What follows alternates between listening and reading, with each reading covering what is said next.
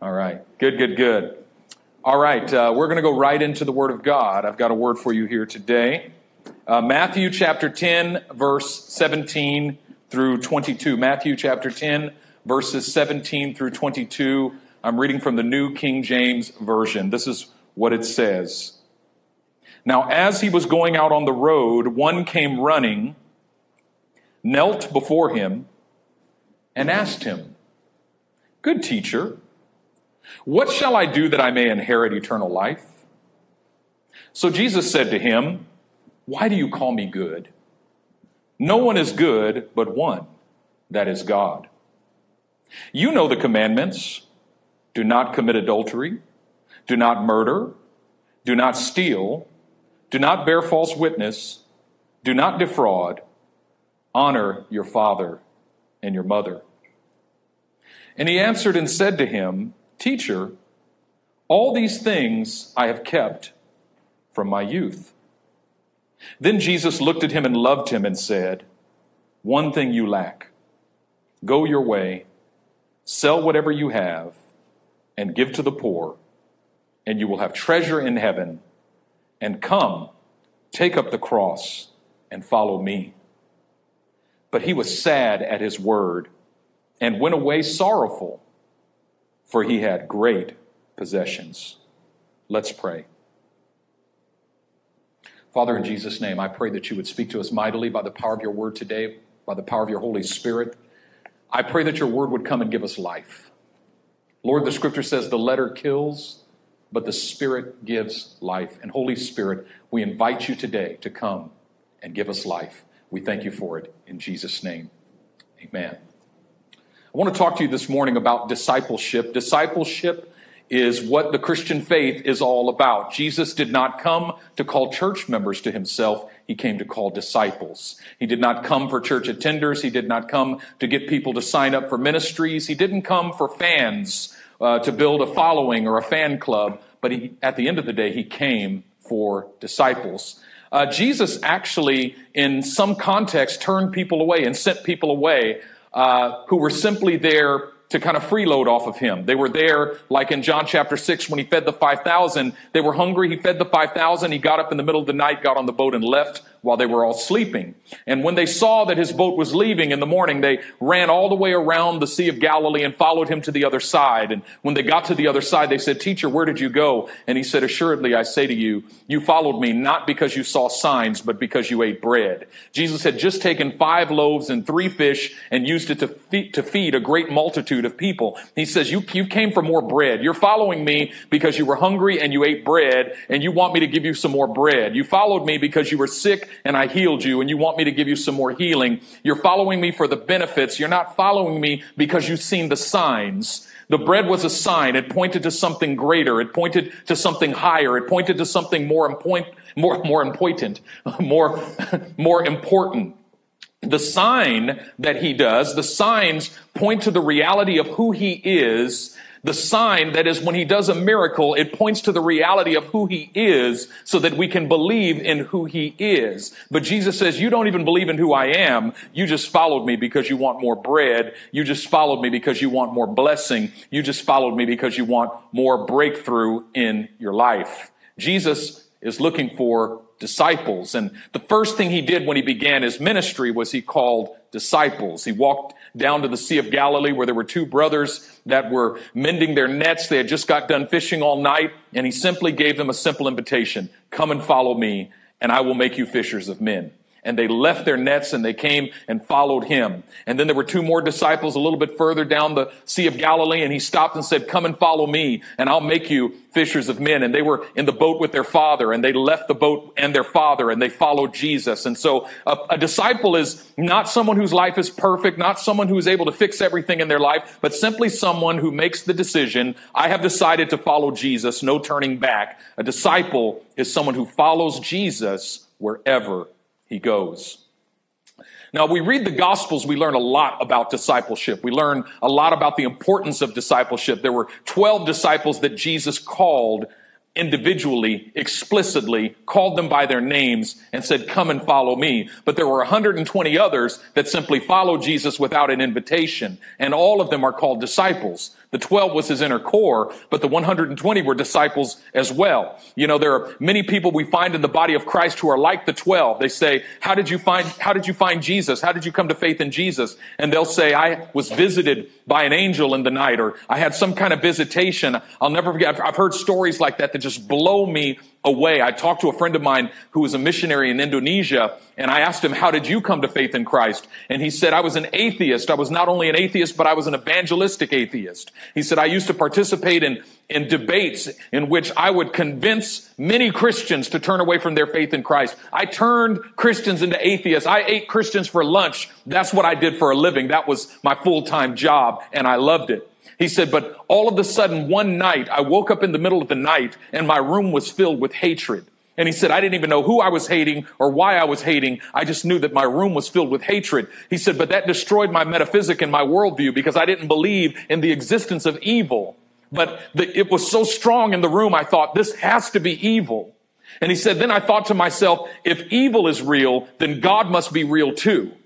And so I closed my eyes and I said, Jesus, save me. And he said, the moment I cried out, Jesus, save me, the room was filled with light. He said, I didn't even turn on the light, but the room was filled with light. And all of a sudden I had a revelation of Jesus Christ. And he said, when I surrendered my life to Jesus that night, I told him, Jesus, I spent the first part of my life destroying people who believed in you. I'm going to spend the rest of my life building people up who believe in you. He says, I owe, I owe Jesus a lot of souls because I took a lot of souls out of, out of his house. I want to bring a lot of souls into his house. That's powerful when somebody has a powerful testimony like that. I have a friend in, in Southern California and he was telling me about his father who was not a believer in Jesus Christ. And he said, uh, he had a, his mother had a dream that his father was in a car and the car was lifted up off the earth and dropped to the ground and his father fell out of the car dead. And in the dream, his mother ran to his father and laid her hand on his chest and commanded him to live. And he came back to life. And then she woke up from the dream and, and he was in school a few weeks later. He was 16 or 17 years old and somebody came into his classroom and said, uh, you need to go to the hospital right now. And when he came to the hospital, his father had had a major stroke and was in a major coma. And they told him and his mother, you need to prepare yourselves because he's not going to make it through this coma. And he looked at the doctor and said, no way my father's going to die. He doesn't know Jesus yet. He said, the Lord promised me that my father will know Jesus before he dies. And he believed. And sure enough, his father recovered from the coma, but never regained the, the full use of his body. His father recovered from the coma, but he still did not have the use of his body and he couldn't walk well and and uh, and he couldn't get around well and and uh, and uh, he couldn't work anymore and he became depressed and and this friend of mine said I thought my father would receive Jesus because Jesus saved his life but he didn't receive Jesus he was just depressed and feeling. All he did was feel like his life had been taken away from him and uh, he was distraught and depressed and he said several years went by and then all of a sudden one day i was sitting in my room and my father walked in and he said i just surrendered my life to jesus christ and i said to my dad how did that happen? What happened and he said i never told you this but from the moment i woke up from my coma i've seen these like these lights, they follow me like, like little lightning bugs. They torment me and they follow me everywhere. It's like these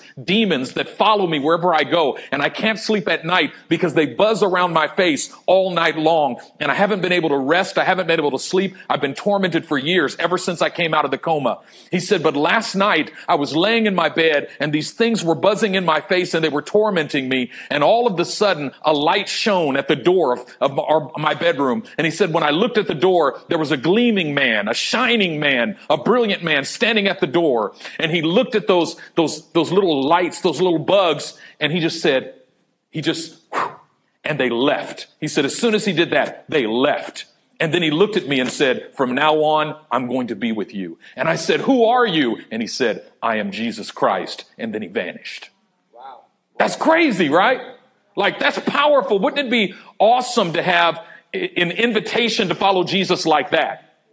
Wouldn't it be awesome to have an experience like that? The individuals who have experiences like that, where it's like Jesus takes the time to appear to them. I got to tell you one more story like that before I go on. Sorry. But I have a friend named Carl Hargestam who ministers in third world countries, but specifically in Ethiopia. And God told him to rent a helicopter one day and take the helicopter up to this region in Ethiopia where no missionary had ever gone. And, and matter of fact, no foreigner had ever gone. No white person had ever entered that region. And matter matter of fact, this tribe was so violent and so vicious that anytime any stranger would show up in their, in their territory, they would immediately kill that stranger in, let's just say, a very gory and you don't want to die in this way manner.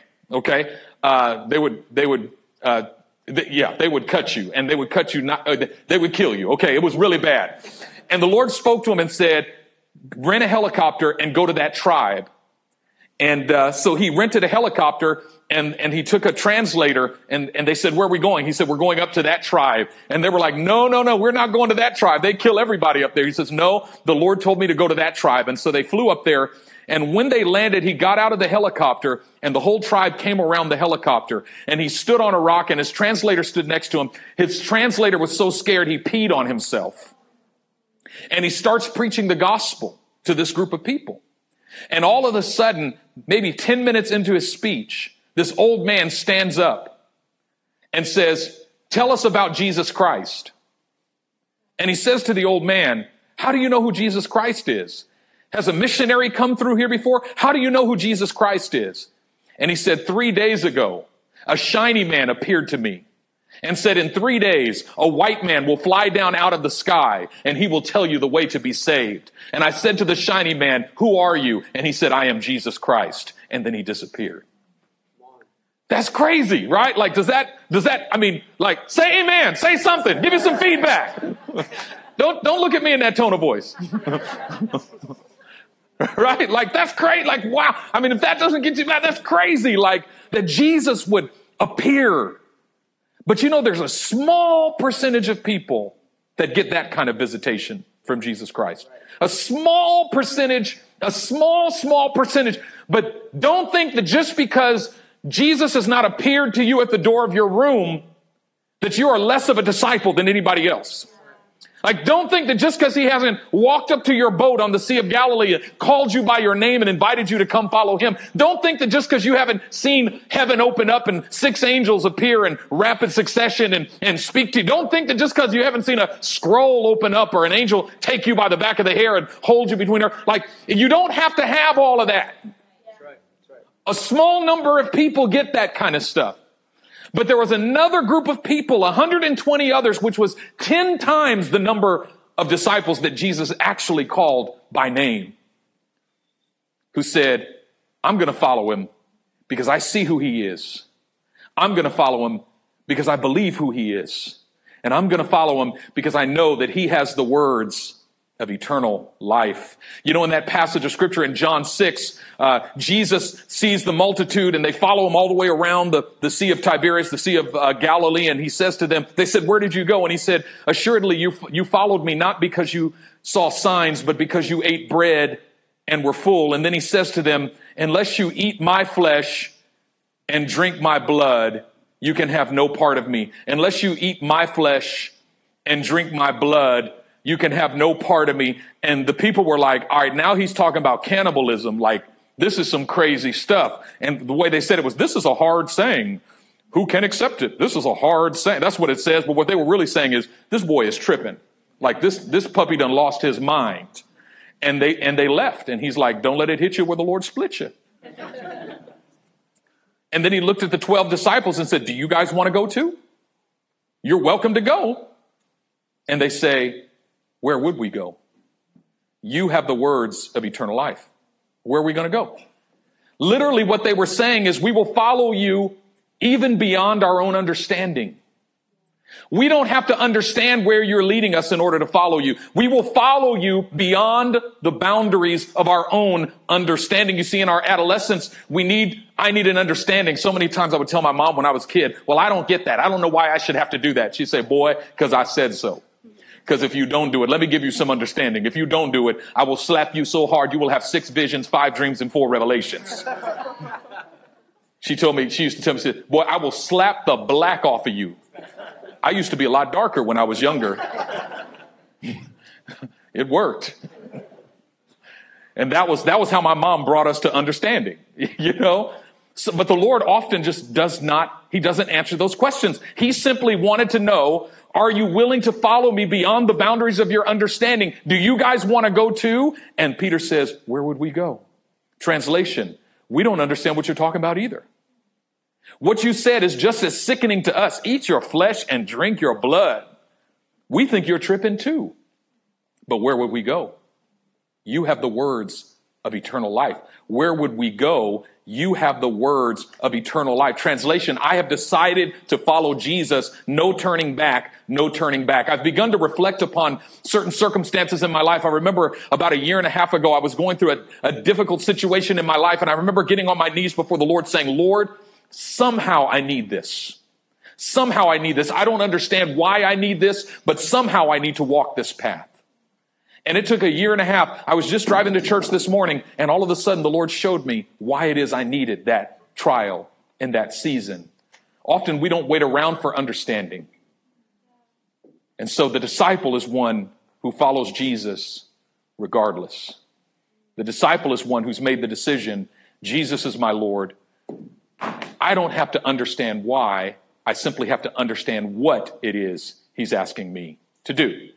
Now, a lot of people came to Jesus for the wrong reasons. A lot of people came to Jesus and they looked as if they were disciples. They wanted to present themselves as disciples. They wanted to talk as if they were disciples. They, they talked the talk and they walked the walk, but they did not live the life. They had the outer shell of a disciple, but they did not have the inner heart of a disciple. And Jesus had very little patience for those individuals. One of them was a Canaanite woman who called him who came and fell at his feet and said, Oh, Jesus, son of David, have mercy on me, son of David. She wasn't even an Israelite. She had nothing to do with the covenant. Calling him son of David was so pretentious of her, pretending that she was in the covenant when she wasn't in the covenant. Oh, Jesus, son of David, have mercy on me. And he says to her, It's not right for me to take the food that belongs to the children and throw it to the dogs. Dang, Jesus. He called that woman a dog. That's like la da da da da. That's like that's like a gangster moment for Jesus, you know. it's like a Snoop Dogg. I mean, it's like, man, Jesus, that was thug life. Jesus, thug life. But why did he do like why did he come at her so hard like that? And then she responds, Lord, even the dogs eat the scraps that come from the master's table. Now all of a sudden she gets real with Jesus and she's like, all right, you got me. All right, I came here pretending I was somebody I'm not. Okay, I came here like talking Christianese to you, thinking that if I use the right language and if I use the right uh, co- uh, co- collection of words, that somehow I'll get something from you. And she said, "You know, you're right. Even, but, but, but can you hook me up anyway? like, all right, I'm not in the like I don't even know you. Okay, like, but can you help a help a sister out anyway? Like even the dogs eat the scraps from the master's table. And Jesus said, dang, she got faith. You got what you asked for and healed her daughter. Like that's great. Like when people got real with Jesus, then Jesus would respond. Now, this man, they call him the rich young ruler. Jesus is walking down the road with his 12 disciples. And this rich young ruler is probably across the road with his posse going in the opposite direction. They don't say posse anymore. Sorry, I'm, I'm a child of the 90s we said posse back. What do they say now? Your your squad. He was he was with his squad, right? And uh, yeah, and uh, and he's like, hold up, hold up. There go Jesus. I'll be right back. And he runs across the street. And he runs over to Jesus. And the scripture said he ran up to Jesus and fell on his knees before him. He's presenting himself in a posture of submission, respect, honor, and penitence. He runs to Jesus and falls on his knees and says, Good teacher. He calls him good teacher. Good, Tov rabbi. You must understand that the word good in our culture does not mean the same thing as the word good meant in ancient Israel. When you say something's good in our culture, it means it's I. You know, there's like good, better, best, and bomb. right? you know what I mean? It's like good is like when you say it's good, that means it's all right. you know what I mean? But in ancient Israel, good was the best compliment you could give to anything. Right, right. Like if somebody said, How's the food? And you went, It's good. They were like, Dang! you know, it's like, It's good. Oh, he said it's good. You know, I mean, what did God say when he created the heavens and the earth? He said, It is good. He didn't say it's all right. Good was a superlative. It was the highest quantity, it was the highest level, the highest quantity, the highest compliment that you could give to anything was to say it's good. This man calls Jesus good rabbi, not just rabbi, not just teacher, but good rabbi. He must really believe in Jesus, right? He's in a position of submission. He lifts his hands during the songs. He's, and you could, you could, you really know when somebody loves Jesus when they don't just sing the songs, but they do this while they sing the songs.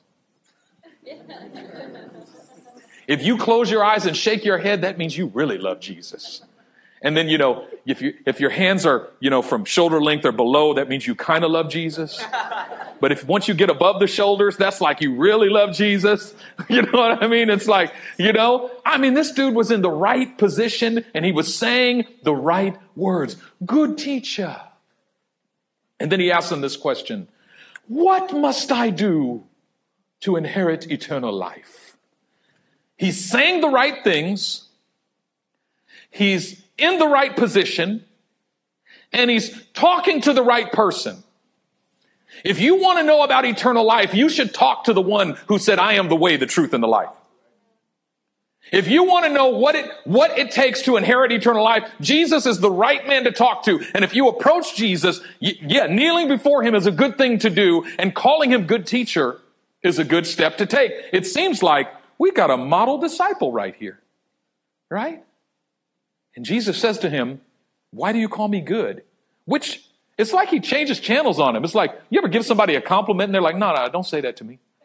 you know what I mean? Like, it's like throwing cold water in somebody's face. They're like, you know, Mickey, you did an awesome job in worship. He's like, why do you call me awesome? you know what I mean? Like, uh-uh. No, I don't, mm. no, no, no. He goes, there's no one good but God. That's what Jesus says to the man. Why do you call me good? There's no one good but God. Only, there's only one who's good, and that's God alone. Why does Jesus change channels on the man like that? He's actually started the test. The moment Jesus begins to respond, he's actually testing the man's heart. He's literally saying to the man, I'm not impressed by your outward position. I'm not impressed by your words. I'm not impressed by the fact that you're kneeling on your knees. Matter of fact, I did a study of all the people that knelt before Jesus throughout the Gospels. And most of the times, with a couple of exceptions, most of the times it wasn't a good thing. Like most of the times their hearts weren't in the right place. Most of the people, not all the people, but a lot of the people who knelt before Jesus were not, their hearts were not in the right place when they knelt before Jesus. That's very, very interesting. You're in the right position. You're saying the right words, but now I'm going to test what's going on in your heart. Why do you call me good? There's no one good but God alone. Translation, are you sure you want to call me good? Because if you call me good, you got to call me God. Are you calling me good because you have identified who I am? Are you calling me good because you know who I am, because you believe in me? Are you calling me good because if you're calling me good because you know who I am and because you believe in me, then you're asking me about eternal life because you believe that I am the author of it. Do you see that? I'm trying to get to your heart. Are you calling me good because you believe me to be good? Because you believe me to be God? Or are you calling me good simply because you want to be popular? Because you want to have standing, because you want to think highly about yourself, because you're looking for some affirmation from someone with authority. It all comes down to what you believe about me. Why do you call me good? There's no one good but God alone. This is the litmus test. Jesus is saying you can say all the right things and you can get in all the right positions, but underneath it, what do you believe about me? Do you believe I'm God? Do you believe I'm the son of God? Or do you just believe I'm a good teacher, a good example? And then Jesus, before the man could answer, changes channels again and goes to the standard answer that the man is actually looking for. Jesus says, You know the commandments. Don't kill. You know, have you killed anybody lately? Nope. Don't steal. Don't commit adultery. Honor your father and your mother. Right? You know those commandments, right? And the man says, All of these I have kept from my youth. You ain't doing nothing but lying. He's talking about all of these I have kept from my youth. Literally, the man is saying, I have never broken one of the commandments of God. I am perfectly righteous all the days of my life. Come on. You know what the guy just did? What he just did was he excused himself. He forgave himself for the sins of his past by claiming to be perfectly righteous before God, by claiming to be a complete commandment keeper, one who has never broken a commandment, one who has never transgressed one. Literally, he's literally saying, all of these I've kept from my youth. I've never had an adulterous thought. Never told even a white lie. Never told my mommy that I was going to sleep when in reality I was playing with her iPhone. right? I don't know. The other day we found, yeah, I'm going to tell my daughter. the other night my wife goes, Alethea, go read. You got to, she's got to read, you know, 20 minutes a night. And so she goes in her room and she pulls out her book. And I come in and I, I peek in the room and she sees me peek in. She throws down her phone and grabs the book. And I said, uh oh, somebody's on her phone when she's supposed to be reading. She goes, no, I was just looking at the time. I just wanted to see how much time had gone by. I thought, you little sneaky. And so then a few minutes later, mommy walks in the room and she had the book propped up on the bed and the phone on YouTube Kids inside the book. And she saw mommy throws down the phone and grabs the book. and that's it. That's it. You know, she, you don't want to mess with mommy. You know, daughters, you know, if that, if that was daddy, you know, daddy would be like, okay, listen, baby girl, that's, that's probably not cool. You, you know what I mean? But don't tell mommy you did that. But that's, you know, let me have the phone. I'll give it back. But not mommy. She's like, this are you kidding me? You just lied to mommy. You just lied to daddy. And all of a sudden the waterworks come, ah, and it turned into like an hour long discussion. And, and, you know, we had to deal with that. Mommy will, you know, mommy will put the smack down, you know, but, uh, come on. Kids, they be lying. Like, you can't tell me you grew up and never lied. Like, I mean, you know, if you want proof that we were born into sin, just look at kids. You look at little kids, that's a little sinner running around. no, on the real though, have you ever known a kid that was not just deceptive naturally? like just look for an opportunity to destroy something. My, my little brother has a little one year old son. And um, yesterday we were at, at, at one of my cousin's house for my aunt's 84th birthday. And this little, little one year old kid, one by one, would take a ball, soccer ball, baseball. Make sure nobody was looking. You run to the fence and throw it over the fence. and his daddy said, Hey, Maxwell, no, no, no, Maxwell, stop that. And he would just smile. And then a few minutes later, football, and threw it over the fence. Disobedient, that's a little sinner. All these you have kept since your youth. You know what he just did? He just forgave himself. He forgave himself of all of his sins. Now I know in our culture we have this thing where we say you need to forgive yourself. And in actuality, yes, that's a good thing. You need to forgive yourself, but there's one stipulation. You need to forgive yourself of the things that God has forgiven you of. You need to forgive yourself of the things that you have confessed to God and he has forgiven you of. It means that you do not have the right to hold against yourself that which Jesus has already covered with his blood. If Jesus has forgiven it, you cannot hold on to it. If Jesus has washed it away, but, but, but, the scripture says, if we confess our sin, he is faithful and just to forgive us our sin and to cleanse us of all unrighteousness. You cannot skip the step of confessing your sin to God. You cannot skip the step of repentance. You cannot forgive yourself of that which you have not asked God to forgive you of. You cannot absolve yourself of that which you have not committed to God. You cannot, you can't simply just say, well, I, I just forgive myself. I just, that's what this man did. I've kept all these from my youth. And translation, and any that I haven't kept, I have forgiven myself of. And I have washed myself. And I have absolved myself.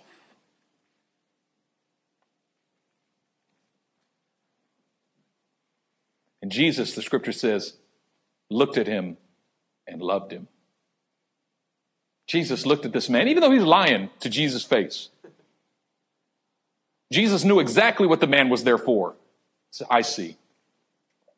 And notice that in his second response, in his first, in his first question to Jesus, he says, Good teacher. And Jesus says, Why do you call me good? But in his second response, He says, Teacher. He takes away the good. Good teacher, what must I do to inherit eternal life? Jesus, why do you call me good? There's no one good but God alone. You know the commandments. Don't steal, don't kill, don't commit adultery, all of that. Teacher, all of these I have kept since my youth. Notice he takes away the good, meaning he failed the first test. Jesus says, why do you call me good? There's no one good but God alone. And the, the man's response is, wow, his response should have been to call you good, I need to call you God. That should have been a revelation to the man of who Jesus was. Notice that Jesus never told anybody that he was the son of God, but he was actually offering that revelation to this man and the guy totally missed it. Instead, he responded, Oh, then I ain't gonna call you good no more. You're just a teacher. And when he responds, teacher, all of these I've kept since my, my youth, he makes it clear to Jesus that his purpose in coming to Jesus was not to actually get eternal life from Jesus, but simply to get affirmation from someone who has standing in the community. All I want is for a religious leader to congratulate me on my obedience to God. All I want is for a religious leader to look at my life and say, you know what? You've done such a good job. You have done such a good job of living by your own strength and your own wisdom and your own power. And in your own strength, you have obeyed God so well. Congratulations. You've kept the commandments.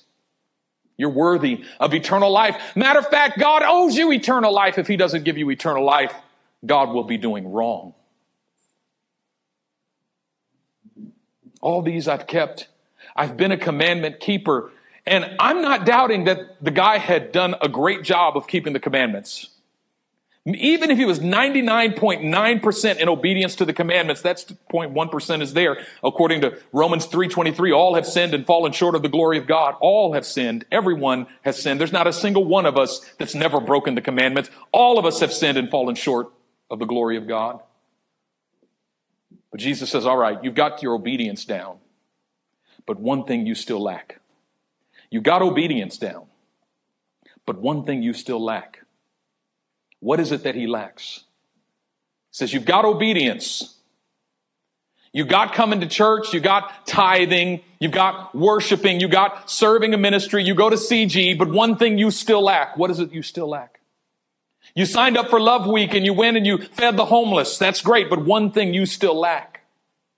What is it that you still lack? He says, One thing you still lack go and sell all you have and give the money to the poor, and then come, take up the cross, and follow me. And in between these two sets of instructions, he says, Go, sell, give. And then he says, Come, take, follow. And in between these two sets of instructions is a promise, and you'll have riches in heaven. Go, sell, give, and you'll have riches in heaven. Come, take, follow. The one thing you still lack is surrender. You've got obedience, but you lack surrender. You look at your life and you can't find one of the commandments that you're disobeying. You say, let's see, I don't lie, I don't steal, I don't kill, I don't bear false witness against my neighbor. I don't commit adultery. I don't dishonor my parents. I can't find any of the commandments that I'm breaking. Actually, I'm doing pretty good in the obedience department, but Jesus says, but one thing you still lack. Surrender. Surrender. Surrender transcends obedience. Matter of fact, obedience without surrender is the essence of empty religion. The religious people of Jesus' day, the Pharisees and the Sadducees and the teachers of the law, they all were very obedient. Matter of fact, they studied the law day and night to make sure they had not disobeyed it. They were so afraid of disobeying a law that they created laws on top of the laws and they kept not only the laws, but the laws on top of the laws. One of the law, one of the Levitical laws said, do not baby, do not boil a baby calf in its mother's milk. You cannot take the milk of a, of a mother calf and then take the baby calf and boil it in its mother's milk. They were so afraid of breaking that that they created another law on top of that that said don't eat meat, milk products and meat products in the same meal. And then there were some that even said don't cook milk products and meat products in the same pot. You create laws on top of laws, on top of laws, on top of laws. Why? Because our number one concern is obedience. But Jesus says obedience is not enough.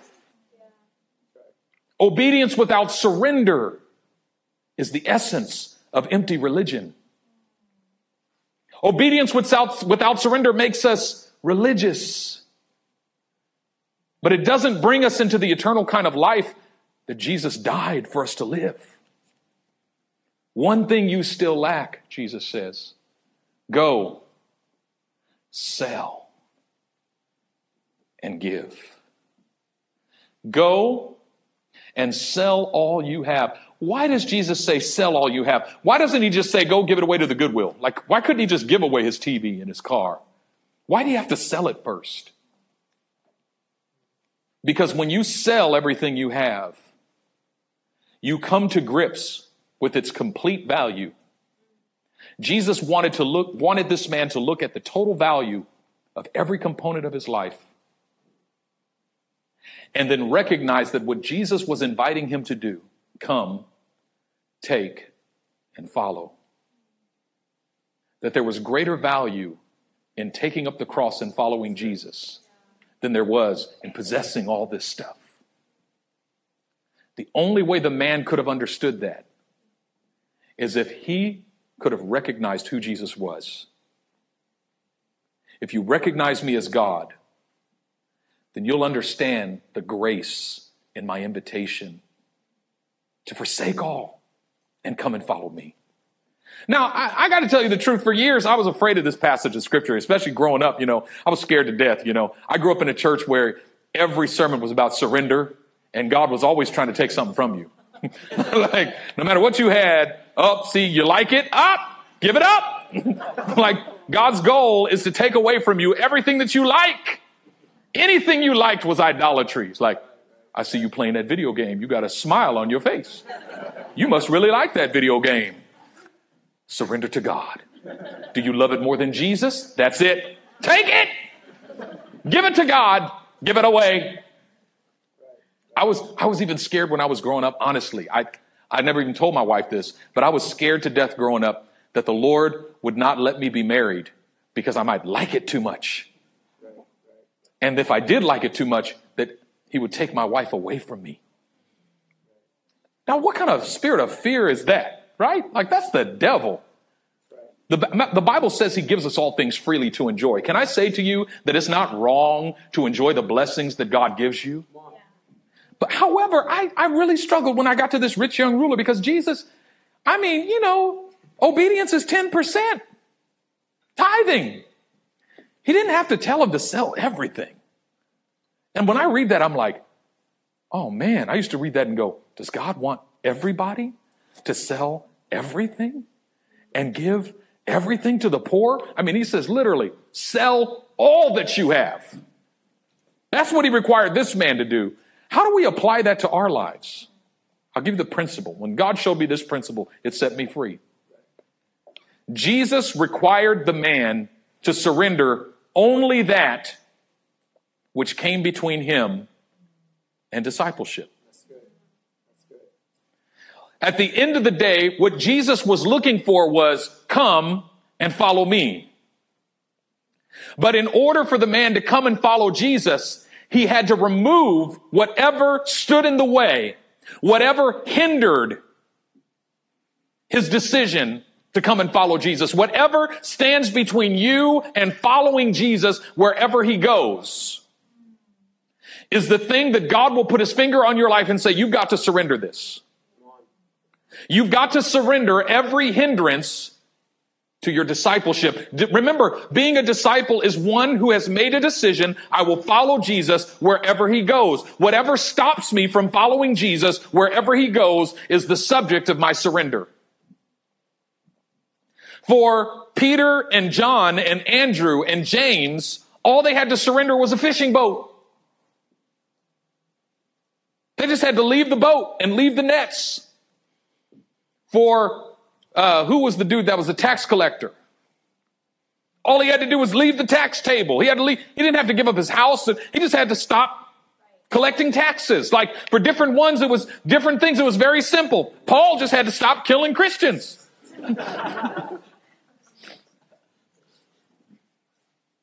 just like everybody doesn't get the same revelation of Jesus, everybody doesn't get the same demand of Jesus.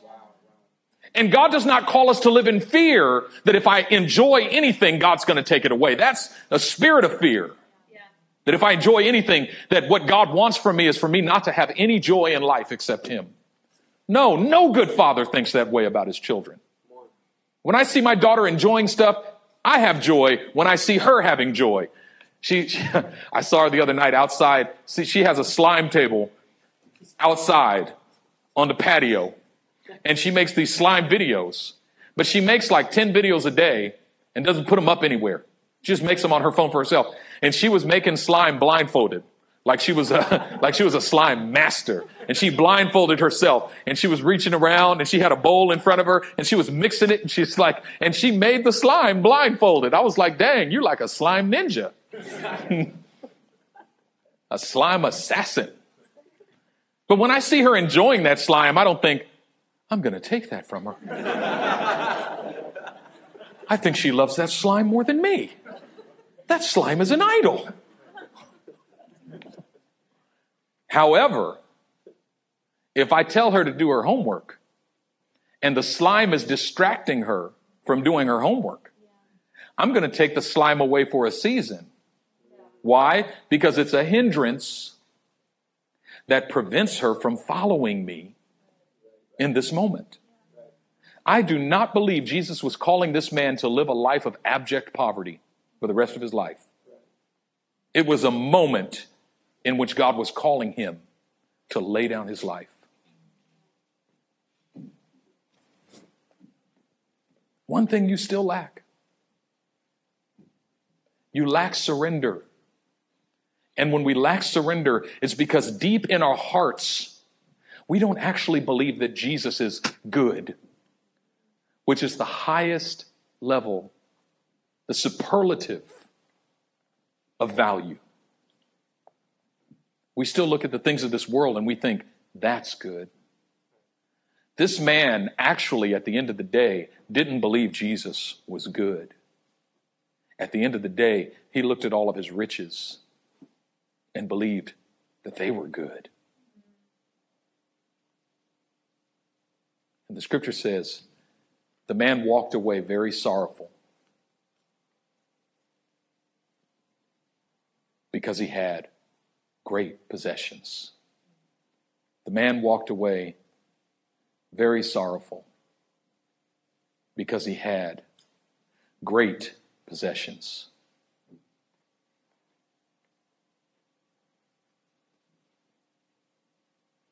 All God wants is to be the highest value of our life.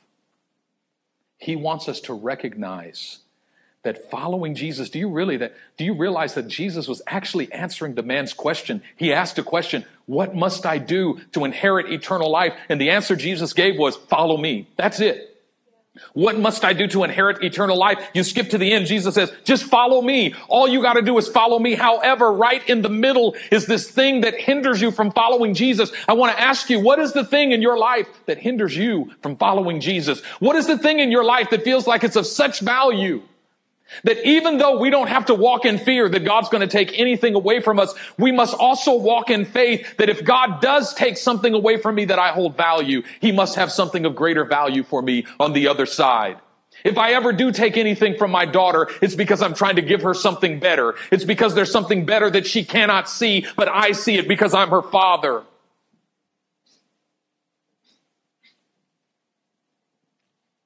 When Jesus takes away the hindrance to our surrender. He's doing us a great favor. He's taking away from us something of a lower value so that he can replace it with something of greater value.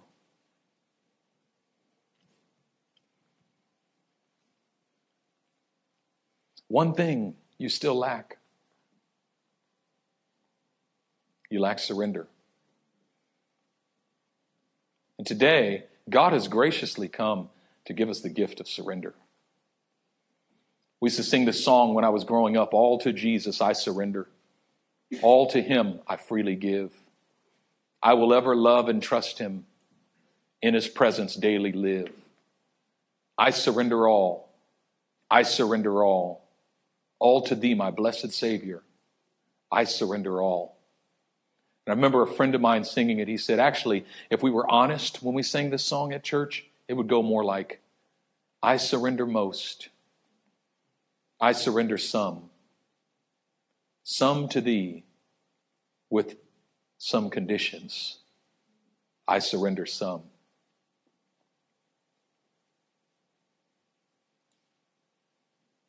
Recognizing who Jesus is is the foundation of discipleship. Because if I don't start by recognizing who He is, I won't follow Him to the full. There will always be something in my life that feels like it's of greater value than my relationship with Jesus Christ. The thing that really blows me away about this passage is that this was this man's first encounter with Jesus. He didn't give him three months to just kind of tag along. He didn't give him any time to wrestle with it. He called him to an immediate place of surrender.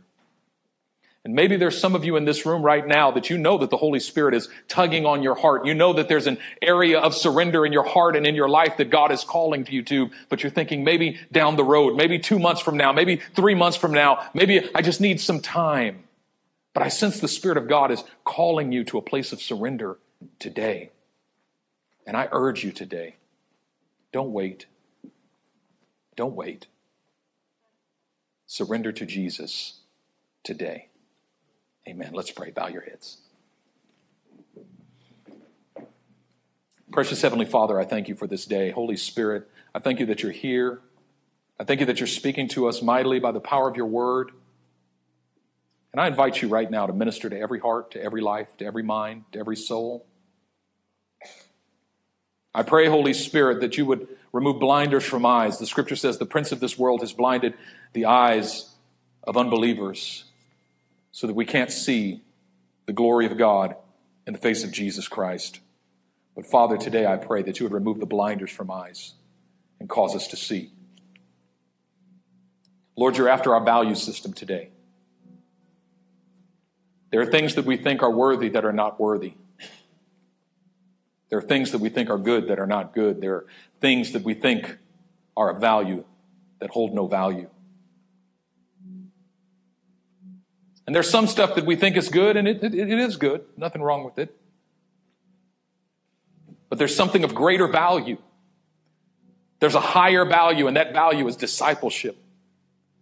Lord, there's nothing that is of a greater value than following Jesus.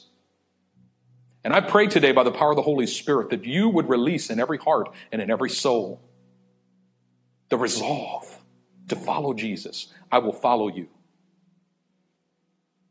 I'm not going to be afraid of what you might take from me because you're good.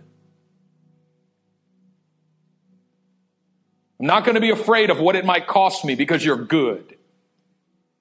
Because following you, I can never lose.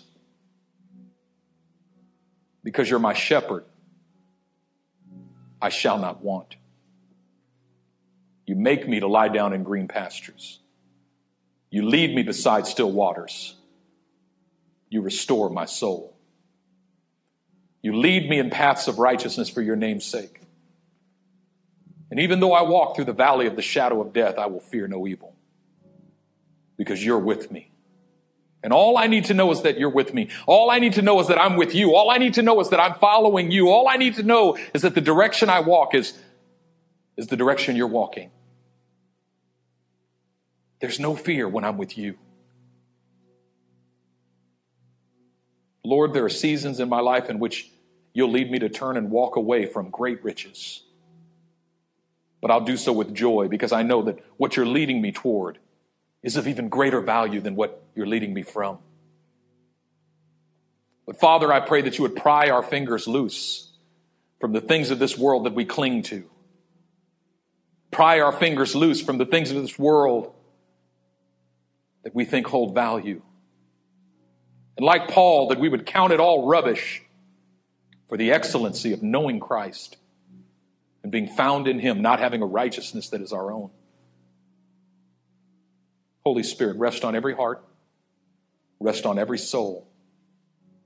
Work surrender, and through surrender, let surrender be the remedy of pain because so often when I lay something down, when I give something up, I feel the pain, I feel the loss, and I feel the pain. But surrender is the remedy for the pain of loss. That had that man walked away from his great riches, he would have felt the pain. Yes, he would have felt the pain every time he sold something of value and every time he gave something to the poor, he would have felt the pain. But surrender is the remedy for the pain of loss. And oftentimes, the pain of loss that I continue to feel simply indicates that I haven't fully surrendered to you. And so, Father, help me to surrender in those areas in which I still feel like I've lost. Because to the one who has surrendered, there is no loss, only gain.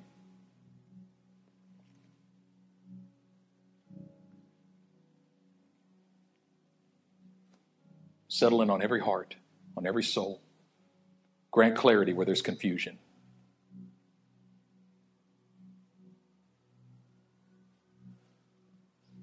In Jesus' mighty name. Amen. Hmm.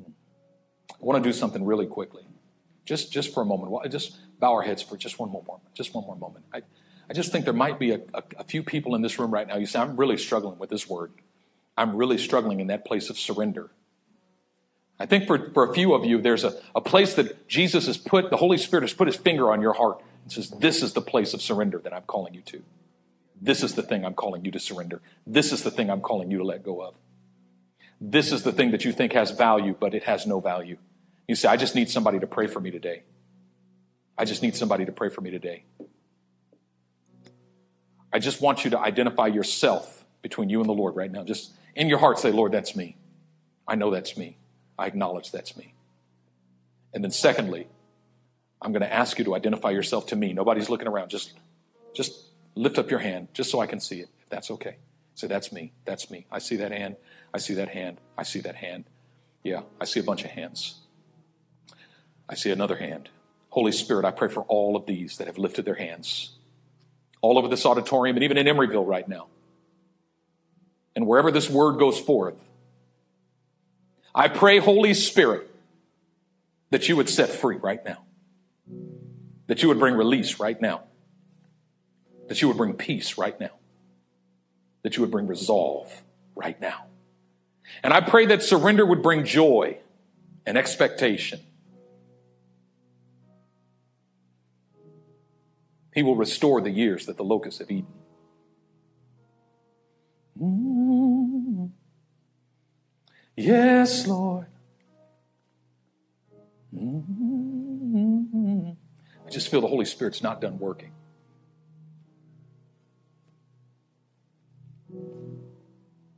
Sweet surrender. Surrender is so sweet. It brings with it rest, it brings with it peace. And repentance and rest is your salvation, and quietness and trust is your strength. That's what the scripture says. And repentance and rest is your salvation, and quietness and trust is your strength.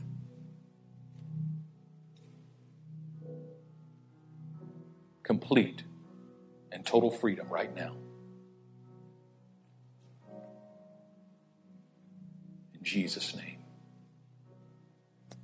I give you all praise, glory, and honor for it in the name of your Son, Jesus, by the power of your Holy Spirit, Father. Amen. Amen. Why don't you give God a clap of praise right now? We're going to end the service now, but if any of you need prayer for anything, especially what we talked about today, we're going to invite you to come to the altar. Some of our leaders are going to be here to pray for you as well. Other than that, God bless. Have a great week.